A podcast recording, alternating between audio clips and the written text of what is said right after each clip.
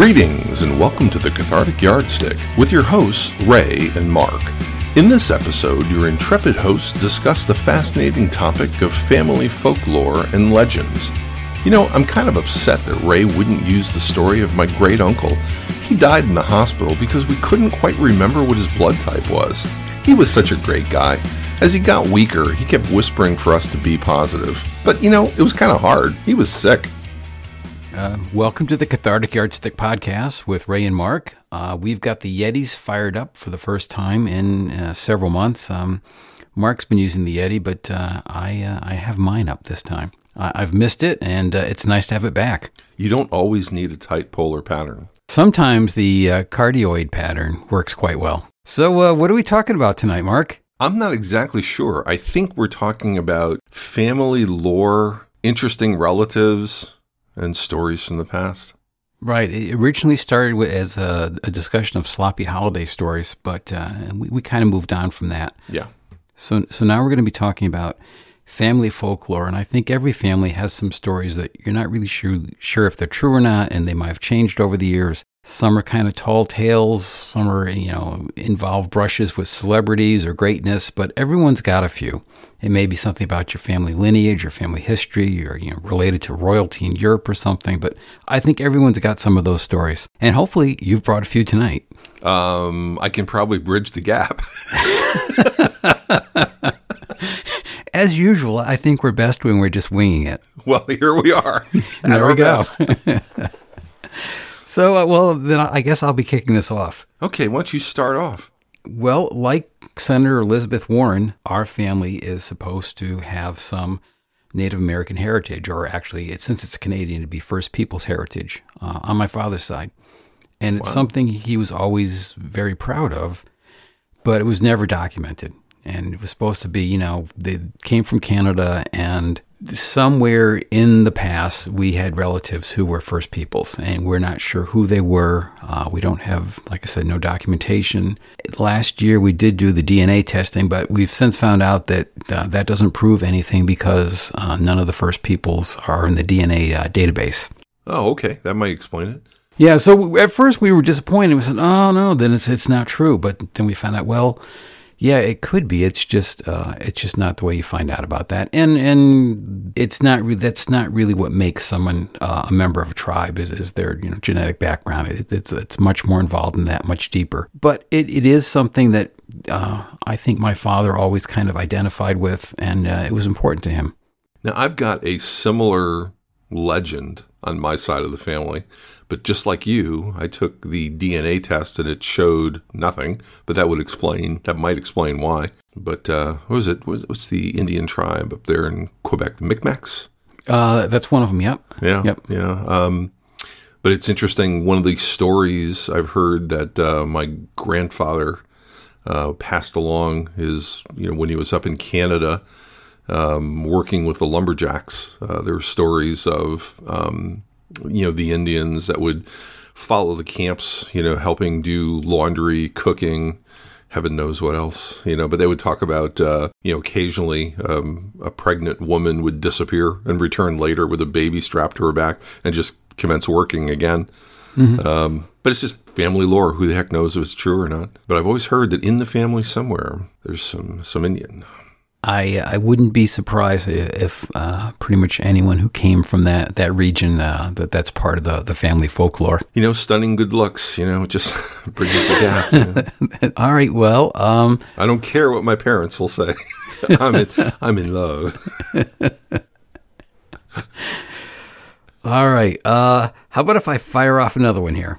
Oh, go ahead. All right. This is on my mother's side of the family now. And this one uh, I know is true because we have the yearbook to prove it. Um, my mother had a radio show in high school. You're kidding me. No, no. She wow. had a radio show. Um, that is pretty cool. It was called Junior Town Meeting on the Air. Uh, she was the producer. She wrote the scripts. Uh, she was on it. It was wasn't just her. It was a it was like a panel discussion of the news. You need to find recordings of this. I wish there were. I, Wouldn't it be know. cool? It, it would be. Um, I, I don't know if, if they ever did that sort of thing back then, but what they would do is it was kind of like, you know, um, McLaughlin group kind of discussion of current events. and they'd all sit around and debate issues. Like one of the ones she remembers very vividly was the debate over whether they should have dropped the second atomic bomb on on Japan. Uh, so th- it was pretty weighty issues they were talking about. Mm-hmm. That's interesting. Yeah, so uh, she said that, that was a, you know a big part of her, her life in high school was you know writing the scripts, uh, organizing the shows, and I think she really liked being on the air. Uh, another piece of folklore came out of that after high school.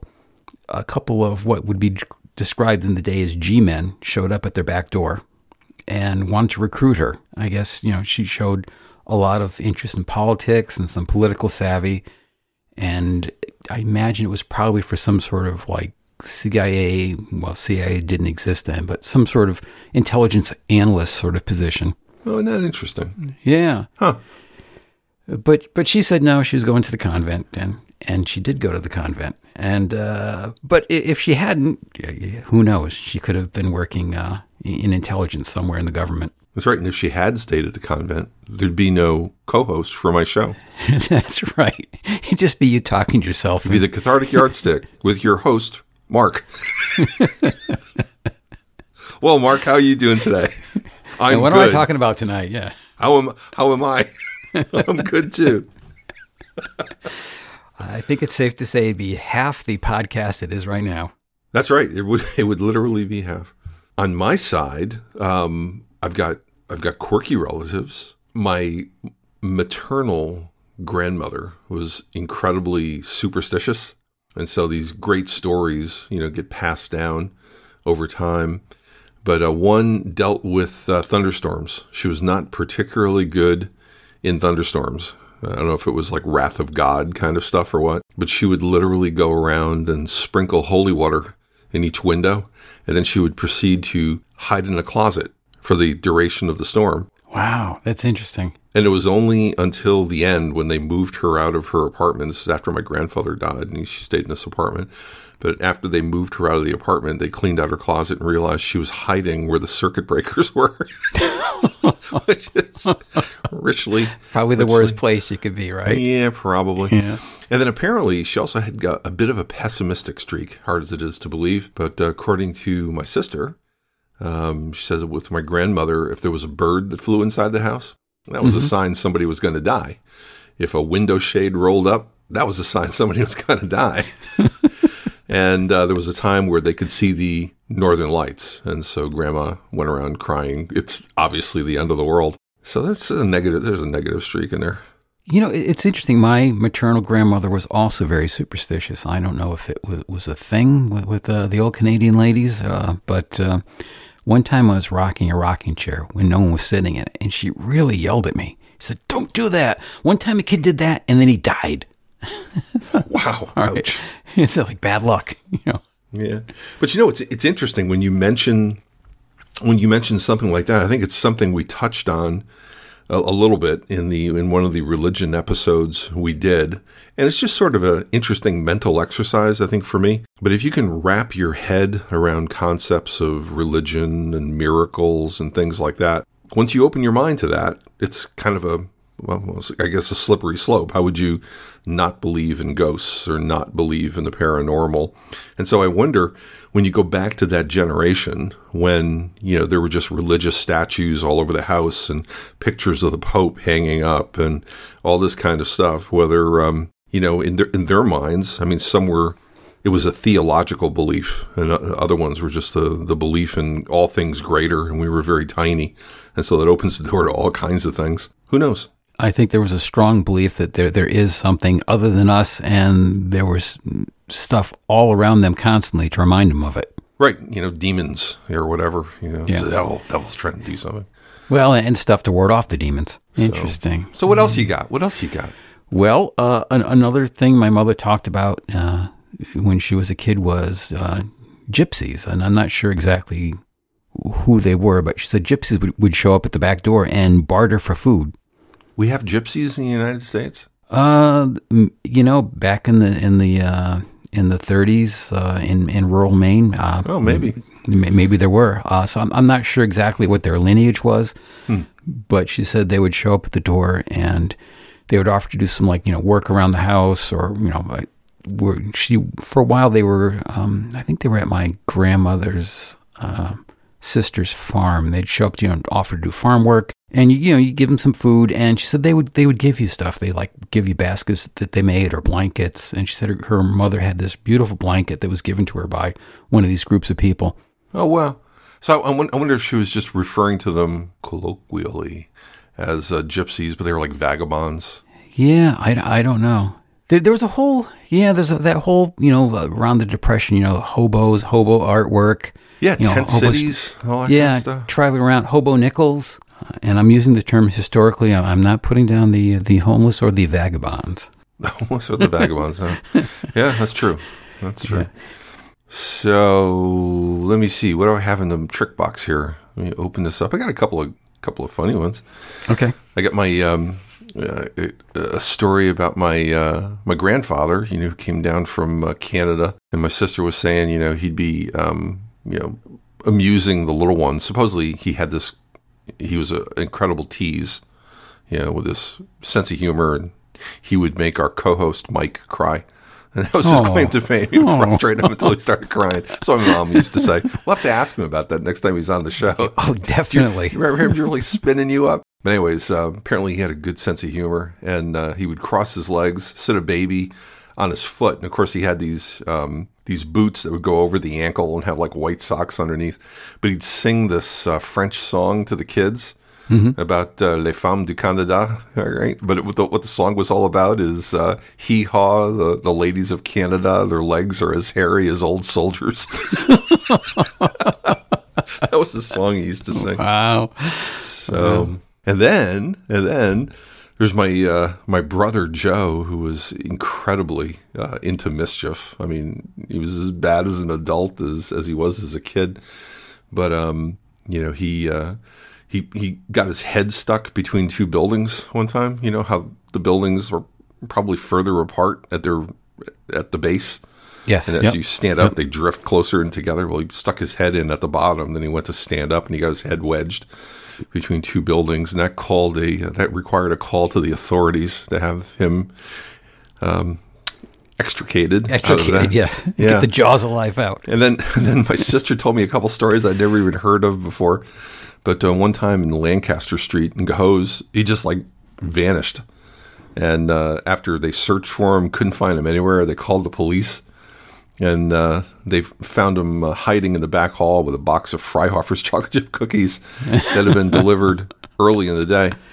And then uh, the other story with him, what I can see him doing is uh, my grandmother, the superstitious one, had a big thermometer on her back porch that was leaking mercury. And so somebody had told him that that was poison. And so, of course, trust but verify. So he. He stuck some in his mouth. And then, as my mother is like freaking out, trying to figure out what to do, he's walking around telling people, I ate poison. I'm going to die. I ate poison. I'm going to die. So it's no wonder my mom was tough. I guess you'd have to be. Yep. So that's not lore. It's just goofy family stories. Yeah. What else you got? Uh, I, I got a bunch of them. Um, Wow. Uh, my grandfather, my uh, maternal grandfather. Now, I I have a confession to make. I am not entirely 100% Canadian. Um, three of my grand- grandparents were Canadian. One was not.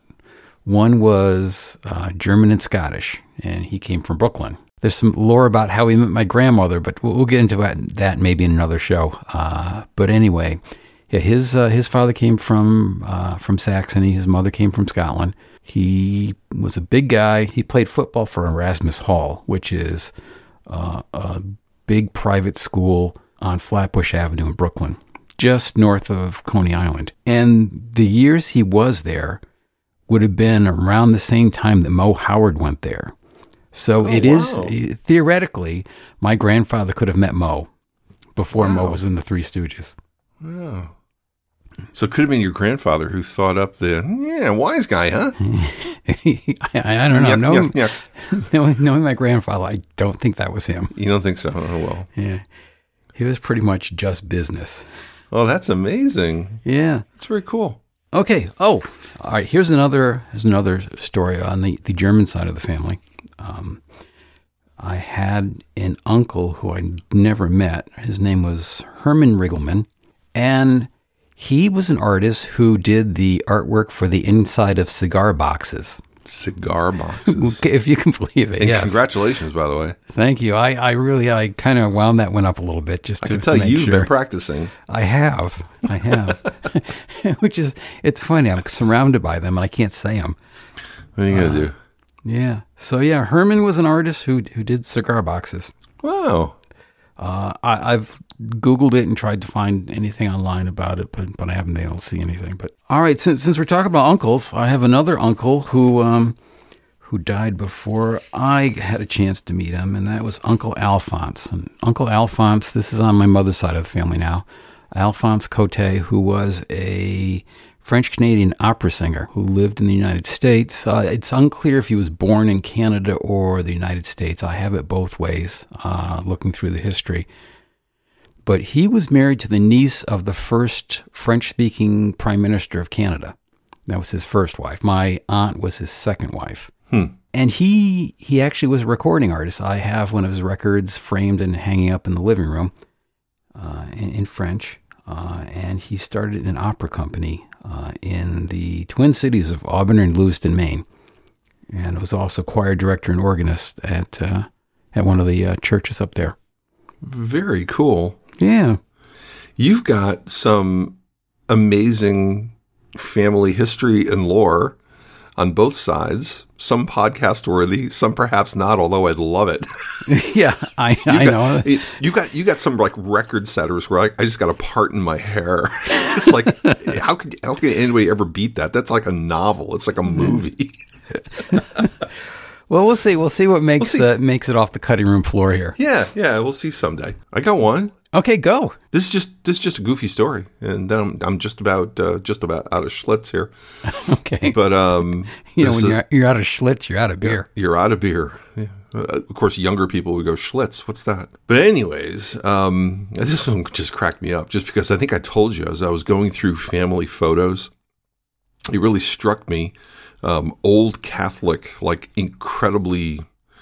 You know, There's just icons all over the house. You know, I mean, mementos all over the house. Um, statues and pictures and I go, oh my gosh, I didn't realize they were that religious, you know, or I don't know if they, they were that religious or just hung a lot of religious stuff because that's what their parents taught them or what. But it was kind of funny. My, uh, my, my grandfather on my dad's side, uh, once he was here in the USA, um, he was working as a church um, sexton, I guess.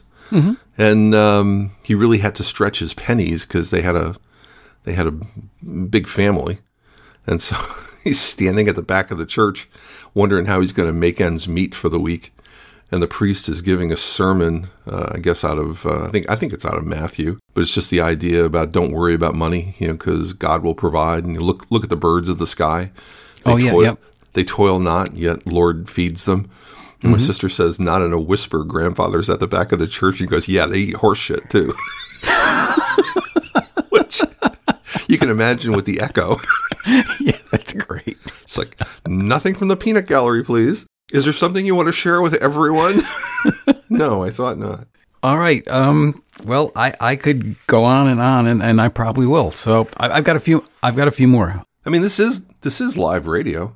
It, it is, and, and hopefully we haven't lost our, our audience. Um, but uh, Oh, I, I know everybody's been spending a week going, gosh, I hope they talk about their relatives. Is that's almost exciting as showing vacation slides. I mean, we don't get to be this interesting just falling out of the sky. I mean, you have to build. It's like it's like successive generations of progressively more interesting people until you culminate with the cathartic yardstick with your hosts, Ray and Mark. That's right. Oh, and by the way, that's catharticyardstick.com. Uh, check us out. Uh, subscribe. Well, we can't. s- you can you can follow us. You can follow us. You got to really want to.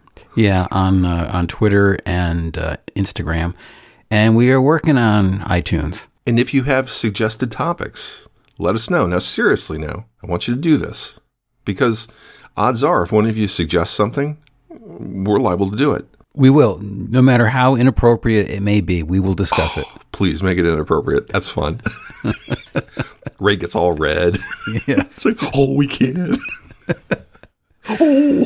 Think about the children. Think about that children. All right, Uncle, Uncle, who? Uncle Uncle Leo. Uncle This Leo. my Okay. father's older brother. My father only had one sibling. His, his older brother Leo, who was four years older. Uh, they were both in the army in World War II, and Leo was a tail gunner on a B twenty four. Ooh, tough job, scary job. Scary. And he was involved in Operation Tidal Wave, which was the bombing of the Romanian oil fields on the August 1st, 1943, which was a disastrous operation. They lost 53 aircraft and 660 crewmen. Wow. Uh, so it's amazing he survived. And the whole time he was in the Army, uh, Leo told my grandparents that he was an ambulance driver, so they wouldn't worry. Wow. So the whole time he was there, they had no idea what he was doing. Yeah, the turret gunner was so, um, the ball turret gunner is such a fragile position. If you lost hydraulics, you were stuck there. Yeah. And so if you also lost your landing gear, um, goodbye. Yeah. Well, you oh, are the landing gear. Well, pretty much all, all the, the, the, the machine gun positions on a, a bomber, you're you're at the spots where the fighters are coming at you. You're Yeah. in all the vulnerable positions on the uh, on the aircraft. So it, it was a tough job, and you know it's. I was thinking about it. If you're in, in the one of the turrets or uh, or in in one of the ball positions, all the smoke's coming off that gun. I mean, all those cartridges are firing off, and I can't imagine how loud and how smoky and how hard to breathe that would be. And th- those planes weren't pressurized, so you're just hanging out there in, in freezing cold weather uh, in, a, in a little chamber full, filled with smoke. and brass, hot brass, going all the way around you. flying out, right? And Oh, yeah. yeah, I, I just can't imagine what that was like. Yeah, not very pleasant. I feel a little exposed, dangling out there in plexiglass, And there's Messerschmitts coming up uh, on your tail. and they're mad Yeah, and they're they're firing at you. because you're bombing their houses. You want you want to hear about my grandfather's hat? Grandpa's hat. I mean, Sounds like I a hate- song. I, I hate to go from the gravity of being a ball turret gunner getting shot at by Messerschmitts to somebody who's very fastidious about their hat. yeah, apparently my uh, my mom's dad um, also was an avid cigar smoker, so apparently everything in the house was stored in cigar boxes. Was it really? Interestingly enough, yeah. That's what my sister says. Which says um, he was also very meticulous about his hat. And the kids all knew that uh, nobody could touch it. And he was always spending time straightening it before putting it on his head. You know, that was his prized possession. One time they all went to church with him on Sunday and somebody sat on his hat. so they said, you know, they know you're not supposed to laugh, but they had, had a whole family with tears running down their faces. it was like poor grandpa spending so much time trying to fix the poor hat. Not there's nothing about hot brass or Messerschmitts in that one, but it's funny.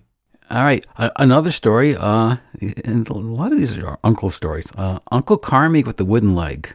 Ooh, Uh, this is one of my father's uh, father's uncles, and uh, Uncle Carmi was about the same age as my father, maybe a few years older. Um, my great grandparents had nine kids, and my father was the son of the oldest, and his aunt Lena was the youngest, and Uncle Carmi was married to Lena. So uh, he and his aunt and uncle, that you know, Lena and Carmi, uh, my father's aunt and uncle, were about the same age as he was, and my father was really shy about meeting because this this gets into how my parents met. My father was very shy about meeting girls, and Carmi was always trying to hook him up with girls because he was always afraid to ask people out. And Carmi worked in construction uh, in New Britain, uh, Tilcon Tomasso, this big sand and gravel pit. And one day he was backing one of the rigs down off of this big pile, and it rolled over, and he got thrown out, and the rig rolled over on his leg, crushed it. He had to have his leg removed. So he's in the hospital, the same hospital where my mother was a student nurse, and uh, he, I guess at the time you could smoke in the hospital, and he uh, needed to fix his cigarette lighter. The wick had gone out, so he was trying to put in a new wick, and it, it wouldn't. He couldn't get the wick in. So my father was trying to fix it, and he said, "Wow, I really need some scissors because I, I can't get this into the, the little mounting hole." So my mother walks by, and he, and Carmi says, "Hey, ask, ask her. Maybe she's got some scissors." So my father asked her if if he could borrow her scissors. So my, my mother gets him some scissors, and uh, you know, he's trimming the wick and, and putting it in. And, and while, while she's there, originally Uncle Carmi was going to set her, uh, set him up with somebody else on that shift. But since my mother was there, he said, Hey, hey, why don't you ask her out in front of everybody? Oh my gosh. So, so my father did ask her. I said, "Well, you know, when you get off your shift, why don't we go down and get a cup of coffee?" And they did, and that's how my parents met. Well, isn't that interesting? Wow. Yeah, but as kids, we loved Uncle Crane with the wooden leg. We used to go and knock on it, and you know, he had a oh, prosthetic leg. I remember oh. he was taking a nap, and the leg was standing up in a corner in the room. Which you know, if you're if you're five years old, that's just the coolest thing in the world. So I take it he had a good sense of humor about it. He he was great. Yes. Good. Yeah. Good. That's funny. that was a heck of a generation, you know, going straight from the Depression into World War II. So it was like going from sacrifice to danger and sacrifice. Yeah. Um, but I remember great stories from my mom you know, talking about like Cohoes in upstate New York. But she was talking about how like you know the whole family really lived close to each other, and um, in the days of World War II, you'd have you know air raid wardens uh, who you'd have a drill where you had this thick fabric you would block off the windows with. And the whole idea was um, if any german pilots made it over to the east coast they couldn't use light to navigate. Mm-hmm. and so you're trying to just have blackout conditions and the air raid warden would come around to make sure that no light was escaping from your windows. But i remember hearing about victory gardens and about how everybody had you know brothers and sons that were off to war and so you would have like a blue star in the window if you had a son serving. If he got wounded, it would go red. And then uh, if he died, it would be a gold star. Um, and so it's just interesting. A very different time. Like now, I think relatively few people are really connected with the military. But back then, it was uh, common to, to have folks in the military. So interesting time. Yeah, winning World War II was pretty much a, national effort. I mean, I, I think everyone pitched in. Uh, you know, rationing, uh, rubber drives, uh, metal drives. Uh, it just uh, it's something everyone did. That's right. And then you had the whole industrial base that was, you know, basically federalized. So like car manufacturers would manufacture a 1941 car, but they're not going to manufacture cars again until 1945. And, you know, in the meantime, they're manufacturing planes and tanks and things like that. As a matter of fact, if you want to write in, you ought to get Ray to do a show on the defense industrial base. Could we do have total immobilization today with international companies and whatnot? Hmm. There's a topic. That's a fascinating what, topic. What'd you hit me with when I suggested that one? You said, why don't you do something in accounting or something? Trying to kill your audience? Yeah. The defense industrial base. Well, I think it's interesting. You know, because now you've got, you know, Fiat Chrysler. You know, it's like, well, what would you do if you went to war with Italy? You know, or, you know, it's, what do you do? Seize the American side of it? I mean, how would it all work? Yeah, I don't know. You know, it's all international companies now. There's so few companies. Yep. Yep. Like, and we're um, more of a service economy than we are manufacturing. So it's a very different time. How would we do it? I don't How know. Would we do it? I don't know. Well, there we go. We've officially hit the wall at 36 minutes. 36 minutes, 32 seconds. By the time you're listening to this, this will be edited down and we will be at about minute 15. Do you want, do you want to hear sounds of the bridge of the Enterprise again? Let's do that.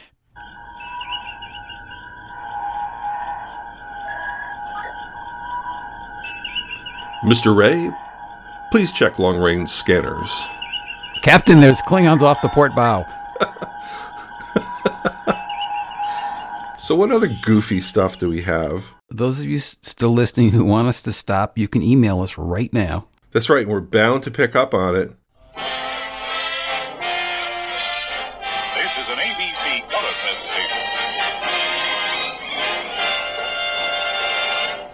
I'm sorry, that was a bulletin from our New York affiliate. Wow, color, color presentation. that was a big deal. Things in color. Uh, that was a selling point, you know. Yeah, like B- Batman, Voyage to the Bottom of the Sea. How crazy the colors were. Yeah, you know, just to emphasize how brilliant all the colors were. Because uh, it didn't happen all at once. Uh, it, you know, and it was that old issue of uh, they had to advertise the color to sell the color TVs. Because what came first, the TV or the content? And the content did not switch over all at once. I, I do remember uh, that frustrating feeling when they're introducing their shows in living color and you're looking at a black and white TV set. Hey, Dad, when are you going to spring for a Yeah. color TV? Yeah. So that was a big deal. Yeah. So what else you got? Uh, some of my family members went back to Canada. They, you know, a lot of the family migrated uh, like between 1880 and 1910. And they went And back. in the 30s, some of them just weren't happy here and went back. Wow. And they're living just north of Montreal in Joliette, Quebec. Now that's spooky because that's exactly where my dad came from, Joliette. Oh, really? Yeah, went to school and everything up there. Oh, well, that's where my family is. That's very interesting. They probably knew each other. Y- they might have. I mean, there's probably like six people up there, so they had to know each other. Yeah, I think it's pretty small They're probably town. they're probably related. Oh no, we're cousins. We're cousins. Forty-two minutes, eleven seconds. There's more. Okay. All right. All right. um, I I almost drowned as as a child. no. Came very close. Ooh.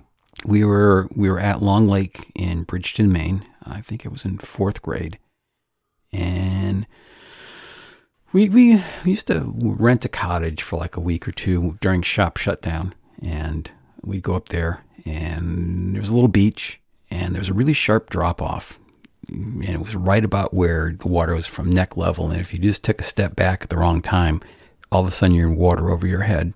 Now, I was used to swimming in backyard pools and I could swim, but this one time I was out there and my father would used to just like sit on this little jetty near near the beach and just kind of keep an eye on us. And I was way out there, and I just remember all of a sudden, I don't know if there was like just a little bit of wave or something, but all of a sudden my foot slipped and I was in over my head, and I was starting to go under, and it I could have easily just you know swam back to shore and it would have been you know but I, I panicked and i was starting to panic and i think that's what gets you when you drown is you just panic and luckily I, I didn't make any noise my father just happened to notice that i was in trouble and he just uh, did a running dive into the water and came out and got and got me and brought me in but it was close i was uh, i was pretty close to going under Wow. Once again, I, this is a close shave to me doing this podcast alone. Well, that's scary.